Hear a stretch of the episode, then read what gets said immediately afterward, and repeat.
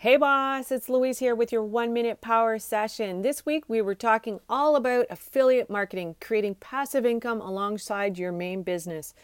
Today we're talking about being open to your audience about affiliate marketing. If you're going to promote a product or a service, you should tell people that you get an affiliate fee for promoting it. Be sure to put in an affiliate disclaimer somewhere on your website that states that you've not been given free products or services, but that you do get compensated in the form of affiliate commission. And that they should also assume that any links leading them to products or services are affiliate links just to be safe. Always be transparent. It's also good to mention that the affiliate payment has no effect on the price that they pay for the product or service. I'm doing a five day challenge to help you build out a funnel. If you want to create a funnel for your business, go to louisecorville.com to register.